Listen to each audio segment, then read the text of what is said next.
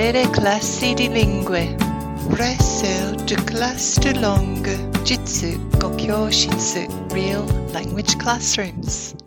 In this part, so part two, we're talking about how the continuation of the program is happening, even though the funds were already spent in the last 2 years of the program, and the everyday Japanese that's being used, how important gestures are, teachers as learners, and the really important bit of motivation for teachers being understandably and very naturally going up and down for different individuals, and how important it is to respectfully, caringly support teachers to hold the expectations that have been put down. I hope you enjoy it. So how have we continued our focus on learning Japanese in our school? A number of different ways. Firstly, we have built into our plan accountability in our staff meetings. So in each of our professional learning meetings, we have time where we practice our Japanese. We talk about what we have learnt. We talk about what's going well for us and how many times we're using Japanese in our language at school. We share strategies to improve our Japanese language in the classrooms. Teachers have lots of different creative ways of doing that to improve their Japanese language speaking. One of the teachers focuses on a phrase she wants to use that week, and she writes it out on the and puts it, displays it on the back wall of her classroom so that she can see it very clearly when she's sitting and talking with the class. And in that way, she reminds herself to practice and use the Japanese phrase. So teachers sharing strategies like that that work for them has helped to build teachers' confidence in using Japanese language in class. Mm.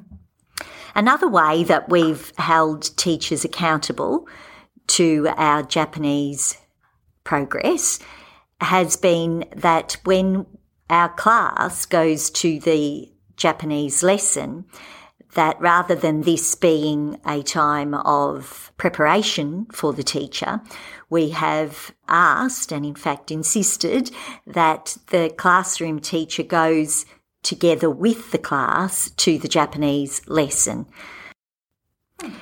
What we're really proud of at our school is that last year in COVID, when it could have been very easy for us to drop the ball, there were so many other things to take our attention and our thinking, but we continued with our focus on Japanese, understanding that some families were doing great work at home and some families weren't. It could have been easy to become very disillusioned and unmotivated, but we didn't want to do that. So our team continued to talk and meet about how we could continue to focus on Japanese in our school. One of the ways that we continued to highlight Japanese was to ask ourselves, how can we include Japanese in our everyday language at school? And one of the ways that we chose to do that was in our whole school assemblies. So our student leaders lead the assembly together with the principal and the teachers, and each term we have tried to add more to our Japanese repertoire, if you like. And that seems to be working really well. When we came back from doing the Leading Languages Professional Learning Program, as a staff, we decided what are things that we use and do all the time. And of course, the roll is one that we do every day, twice a day. So we thought that that might be a good place to start. So with Susan as our mentor and guide, she instructed us how to say the roll. It'd be Susan Sunny Musker. And then the kids would say, hey, which is yes, or imasen, which is they're not here or no. So then after that, we decided, well, what are other things that we say all the time? We always say good morning to each other or how are you sort of a thing. So we decided that konnichiwa is one that was really easy to use that we could, and jamata is goodbye. And then we had ohayo gozaimasu, which is good morning, like a polite way of saying good morning. So they're ones that we use all the time to each other now, 2 years on, when we greet when we greet each other. There were other things in the classroom we decided we would be using, which sort of followed on after that, which was suate, which is sitting down, and then tate, which is standing up. And then we decided we'd be using mite, which is looking, and then kite, which is listening. So they're instructions that we use with the students all the time, because we're always saying, look here, listen, sit up, stand down. And then after that, we introduced it into lots of our assemblies, but then COVID hit, and then a way that was a really easy way to continue with the Japanese was to use it as feedback. So that's when we decided we would focus on feedback and praise. So for feedback and praise, I know one that I use all the time is subarashi, which is wow. No, wonderful. That's not. Wonderful. And then another one is skoi, which is wow. They're probably the two major ones that I use. Yoku. Oh, yoku. That's right. Yoku dekimashita, which is well done. I think, yeah. And how did you use that when you were doing online learning? How did that work? Oh, so I would be typing comments, and I'd say, well done, but I would actually write yoku dekimashita, and then in brackets I would say well done, so the kids knew what I was talking about and their name. And then I would say the comment would be like, you have done a subarashi job, but then I would put wonderful in brackets, and then I would just come up with the comment, and then at the end I would say arigato for your work, so thank you for your work. So that was 3 Japanese words in each comment that the kids got multiple times a day, which was really easy to substitute in. Another strategy that we used to teach Japanese language at school is the use of gestures. And we saw very clearly how this can have an impact. It seems to certainly help children to make connections between how to say the word and the meaning with the action. And we've seen children use this strategy often, and I know personally it works for me as a learner. And then to be able to talk about how I learned Japanese language, this works for me, it might work for you, has also been really powerful. Why do you think teachers being learners is so important? I think teachers being learners is very important because teachers also get to experience the fall, if you like, of learning, and the uncertainty and the embarrassment that I just haven't got it yet. Today I had a wonderful experience in the grade 5-6 class, in the Japanese class. So myself and the classroom teacher worked together in Japanese, and one of the students was very happy to help two teachers learn Japanese. It was incredible learning for Caitlin and much more incredible learning for the two teachers, which was the classroom teacher and myself. So feeling that vulnerable is really scary.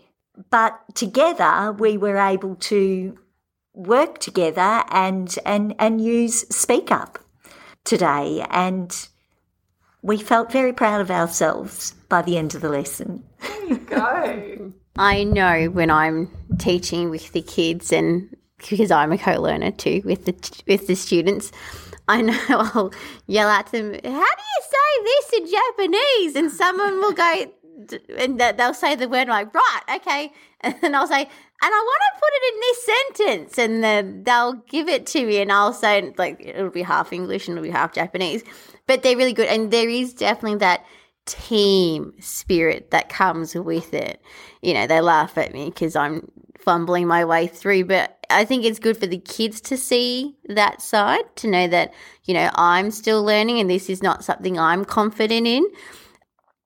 But you definitely do feel those lows, and by golly, do you feel these highs when you think, yes, I said it right, and the kids understand and they actually go and do exactly what you wanted them to. But it's definitely that team, that spirit that comes together, and they all chip in, they all go, yeah, this is it. And so, yeah, teachers as co-learners is quite an amazing thing to experience, because we come in as the professionals, but it's actually quite nice for us not to be the professionals. And it also gives the children the permission to feel uncertain, mm-hmm. and to see that their teacher is struggling with this. It's okay that I haven't got it yet. Mm-hmm. I think it's incredibly powerful. So what do you think the motivation's like at St. Joseph's Trafalgar among the teachers? I think the motivation is quite high in some places and quite low in some places, to tell you the truth. We've got a very keen graduate teacher who loves everything Japanese and Japan, so he's incredibly passionate about it, which is great because he teaches me and he teaches other people, which is fantastic. But then there are some where language may not come as a very easy to them. So, yeah, we are still having to be motivated and enthusiastic for them to keep on getting them along with us. You know, in the majority, I think there was to start with a bit of, oh, I can't do this. But now that we're almost a year and a half, nearly 2 years down the track, there is, oh, yeah, I've got this part under my belt now. This is what I'm working on. And it's okay, I can fumble my way through, but I will learn, and then I'll have something to work on next. So it sounds like sometimes some staff were resistant to going to the Japanese lessons. How did you manage that? Well, we talked about it. We talked about it, and we highlighted that wasn't working for us if the teacher wasn't going. And I think as a team of leaders in our school, we need to talk about that. We need to highlight how you're feeling, but also talk about how we can move to a better place. And we've managed to do that because we have this accountability in staff meetings. We also share strategies that work for us. And whilst we can understand how it is difficult for teachers to include extra Japanese in their classroom, it's part of our whole school approach. And we're a very committed team of people that are working really hard for the best learning in our school. And so we have to push through sometimes, and we have to challenge each other to do better. And whilst we can understand that it is difficult, we still need to have the conversations that challenge people to include more Japanese language. Well, with the sort of leadership that Taryn and Trish and me get to do together in that fantastic team of ours, I really do think that allows us to support the whole school community to become real users of Japanese language, not just learners, but users of Japanese language. And I'd like to thank Trish and Taryn for the time they've spent sharing their thoughts and their expertise with us, as well as the amazing work that we've done together in the program. This doesn't happen just because of me. It doesn't happen just because of anybody. It's all of us together. So, hontoni arigatou gozaimashita. Jane. Thank you to Christopher Liberti for the lovely music. You can find his work on StockMusic.com. And have an amazing day.